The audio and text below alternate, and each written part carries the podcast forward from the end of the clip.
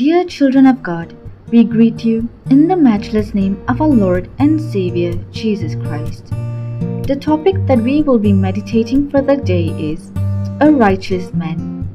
With regards to this topic, the key verse is Isaiah chapter 54, verses 9 and 10. For this is like the waters of Noah to me, as I swore an oath that the waters of Noah would not flood the earth again.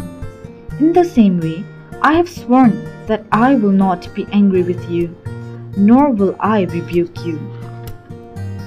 For the mountains may be removed, and the hills may shake, but my loving kindness will not be removed from you, nor will my covenant of peace be shaken, says the Lord who has compassion on you. Many people have heard the story of Noah and the ark. It's an exciting drama from the beginning till the end. The Bible tells us that all the wickedness and evil on the earth had grieved God, and He had grieved for creating mankind. The sins of mankind was devastating that it had affected all of God's creation. But there was one person who found favor before the eyes of the Lord, and that man was Noah. Noah was a righteous man. He walked faithfully with God. Can you imagine Noah's patience as he worked for many years, possibly even several decades, to build the ark, while the people on earth had mocked him? Of course, the protagonist in this drama is God.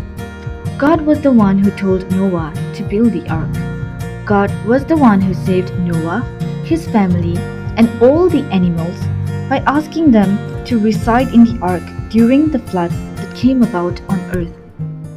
Noah was called righteous. However, he was still affected by the sins committed by the people around him. The work of God's restoration has still not come to an end. Many years later, God had sent Isaiah to call his people to repent. The situation reminded him of the days of Noah and that God would never stop loving his people.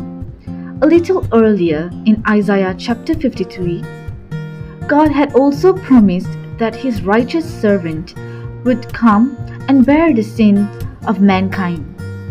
And that servant was Jesus. By his love, God has made a way to rescue all of us as well as remove the sins that is upon us forever. Let's pray. Lord, thank you for sending Jesus to save us. Thank you for forgiving our sins and promising to restore the world. Amen.